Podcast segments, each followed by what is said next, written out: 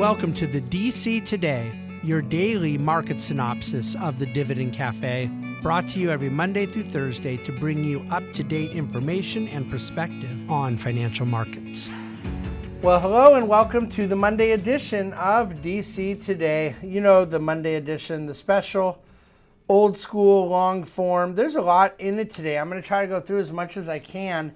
Uh, a lot of market action today is not covered because it was an extremely boring day in the markets. In fact, um, all three indices, uh, Dow, S&P, and Nasdaq, ended up basically flat on the day. How flat were they? So flat that I didn't even bother to put the numbers in the DC today. I just put that they were flat because they were all literally within a couple basis points. Uh, the Dow had opened down a bit, it went up a little, and then just kind of leveled out right around where it opened on the day. Um, and and similar action with S&P and Nasdaq. Now within that, the energy sector was up about 0.7%. Consumer discretionary was down about 1%. Um, but again, as far as the whole indexes go, not a lot to say in the markets today. If you go to the DC today, by the way, um, in the kind of opening paragraphs, there is a regurgitation of the Dividend Cafe from Friday, just the links to the written Dividend Cafe, the video, the podcast. And then because I was on Varney and Fox Business this morning before the market opened, and I was on uh, CNBC after the market closed, we have links to those appearances. There's actually even a little quote, uh, a link to the Wall Street Journal had a big article yesterday on markets, and I was quoted in the article. It's just one quote, but uh, we provided that link for for your reading pleasure. So, with a flat market behind us, um, a couple other little market uh, nuggets, and then we'll get into some news stories, public policy, the Fed, all the good things. 53% of tech companies, I mean, basically just right around half, and actually only 40% of semiconductor companies, less than half, are above their 200 day moving average. So, you have definitely seen a weakening in the breadth of the technology sector, which had really been carrying a lot of the, the S&P and obviously the NASDAQ most of the year. We'll see where that goes because the top side, the top um, positions in the indexes, the largest size, have actually hung in there, but um, the internal weakness up and down has definitely intensified. Um, the bond market, not a lot to report today. The 10 year closed down 1.7 basis points in its yield down to 4.30. So bonds were up a little today. Uh, and then oil prices uh, were up a dollar, uh, excuse me, up 1%, closing at basically just shy of $91 a barrel. So um, a lot of strengthening in energy. The auto workers strike is the big uh, story that I think is most market adjacent. Uh, the fact that uh, Zelensky is here in the States, is meeting with President Biden at the White House this week. Um, I'm, I'm here in New York right now, and I have never seen anything like the shutdown that goes on on the east side when the UN General Assembly is meeting. So you combine the United Nations meeting, which brought President Biden here to New York, combined with the fact that we had rain all day, and especially this morning. I mean, it was just, it's quite an experience seeing everyone uh, come upon uh, the east side of Manhattan. But Zelensky's here in the States. That then opens up more of these discussions with the House and the Senate. And we're going to talk about kind of what some of the divide is on the Republican side right now. And then that other story is the United Auto Workers going on strike. Uh, first time in the union's history, they were offered a 20% plus raise uh, by the automakers. That was turned down. And so there will be, I mean, you can't really call it a big market story when the market was flat today um, and and what economic implications are a little bit to be to be determined uh, because so far the strikes have been um, regionalized and limited, real localized. But I think it could become an even bigger political story, economic story, market story. So I will be watching it and writing on it as need be.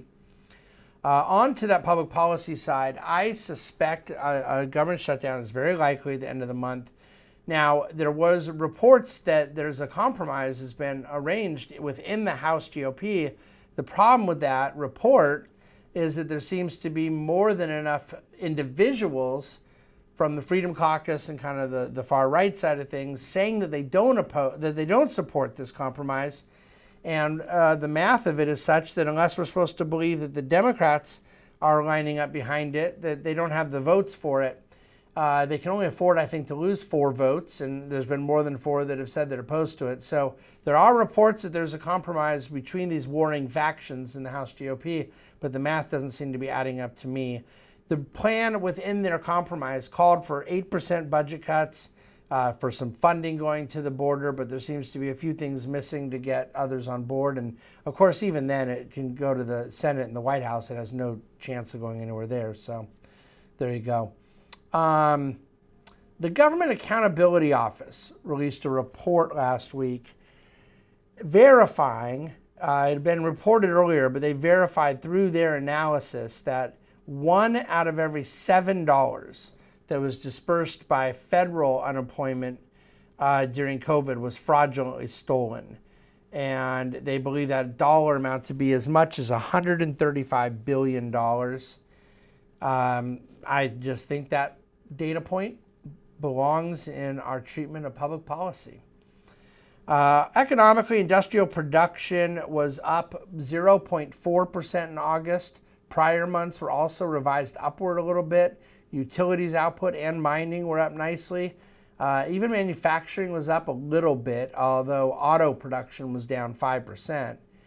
Um, U.S. median household real income fell for the third year in a row in 2022. It is now 4.7% below its 2019 level. And all that really is is a reference to median household income adjusted for inflation.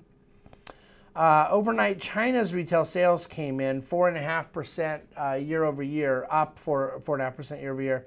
The forecast was it would only be up 3%. Their industrial production was up 4.5%, and it was projected 3.9. So slightly better than expected uh, in industrial production and retail sales out of China. The lay of the land in housing right now is basically this. You have mortgages sitting at a 7.5% average rate nationally. That's on a 30 year mortgage. Between the big increase in housing prices that took place from middle of 20 uh, to middle of 2022 and the new higher mortgage rates, the average monthly payment for a new home buyer at the median price has almost doubled in the last three years. Uh, volume of purchase transactions taking place within single family residence is very low. Mortgage applications for a new purchase um, are down well over 50% refinancings of current mortgages are almost obsolete. Basically, nobody is doing them. Um, inventory and supply of houses of houses for sale of new listings is extremely low. Um, one interesting thing, though, the highest priced tiers of homes have seen a slight uptick in inventory in the market recent months. And so, with all of these things on the table, home prices just aren't moving. Um, they're not going higher, obviously, based on affordability, but they're not dropping much either. Low supply, low affordability has sort of created a stalemate. Um, one thing I'd say is new home sales have an advantage over existing home sales because home builders do have certain levers they can pull to try to sweeten the pot a little bit. Uh, but it, it, it, there's not much. I mean, overall, even the new NAHB survey today, homebuilder optimism was bad. It was down five points. Uh, it had been at a 56 level in July and is down to 45 now. It was 50 last month. So you have very bad internals, current conditions, uh, prospective buyers traffic, none of which are going great. But as we sit here, the odds of a Fed rate hike uh, this uh, Wednesday at the FOMC meeting are 0% in the futures market. There's basically a 99.9% chance that they sit tight. And then it's gotten up to about 70% chance that there'll be no hike in the November meeting as well. We'll see what happens in November, but for now we're expecting the Fed to say things Wednesday. They do love to say things, but not um, cut or increase rates this week. So I'm going to leave it there. There's also an against doomsdayism quote that I think you'll find very interesting at the dctoday.com. And uh, someone had asked about whether or not someone could just buy the dividend uh, dividend stock anytime and get the dividend no matter what. and I explained the way that the payable date, the record date, and the ex dividend date are announced, what those dates each represent in terms of how the timing of dividend payments and both buying and selling a dividend stock work, if you're interested in such a thing. So I'm going to leave it there. I will uh, be back with you every day this week from our studio here in New York uh, for the DC Today. And in the meantime, you're very welcome to reach out to us with questions anytime. Thank you for listening, thank you for watching, and thank you for reading the DC Today. The Bahnsen Group is a group of investment professionals registered with Hightower Securities LLC, member FINRA and SIPC, and with Hightower Advisors LLC, a registered investment advisor with the SEC. Securities are offered through Hightower Securities LLC. Advisory services are offered through Hightower Advisors LLC. This is not an offer to buy or sell securities. No investment process is free risk. There is no guarantee that the investment process or investment opportunities referenced herein will be profitable. Past performance is not indicative of current or future performance and is not a guarantee the investment opportunities referenced herein may not be suitable for all investors. All data and information referenced herein are from sources believed to be reliable. Any opinions, news, research, analyses, prices, or other information contained in this research is provided as general market commentary and does not constitute investment advice. The Bahnsen Group and Hightower shall not in any way be liable for claims and make no expressed or implied representations or warranties as to the accuracy or completeness of the data and other information or for statements or errors contained in or omissions from the obtained data and information referenced herein. The data and information are provided as of the date referenced. Such data and information are subject to change without notice. This document was created for informational purposes only. The opinions expressed are solely those of the Bahnsen Group and do not represent those of Hightower Advisors LLC or any of its affiliates. Hightower Advisors do not provide tax or legal advice. This material was not intended or written to be used or presented to any entity as tax advice or tax information. Tax laws vary based on the client's individual circumstances and can change at any time without notice. Clients are urged to consult their tax or legal advisor for any related questions.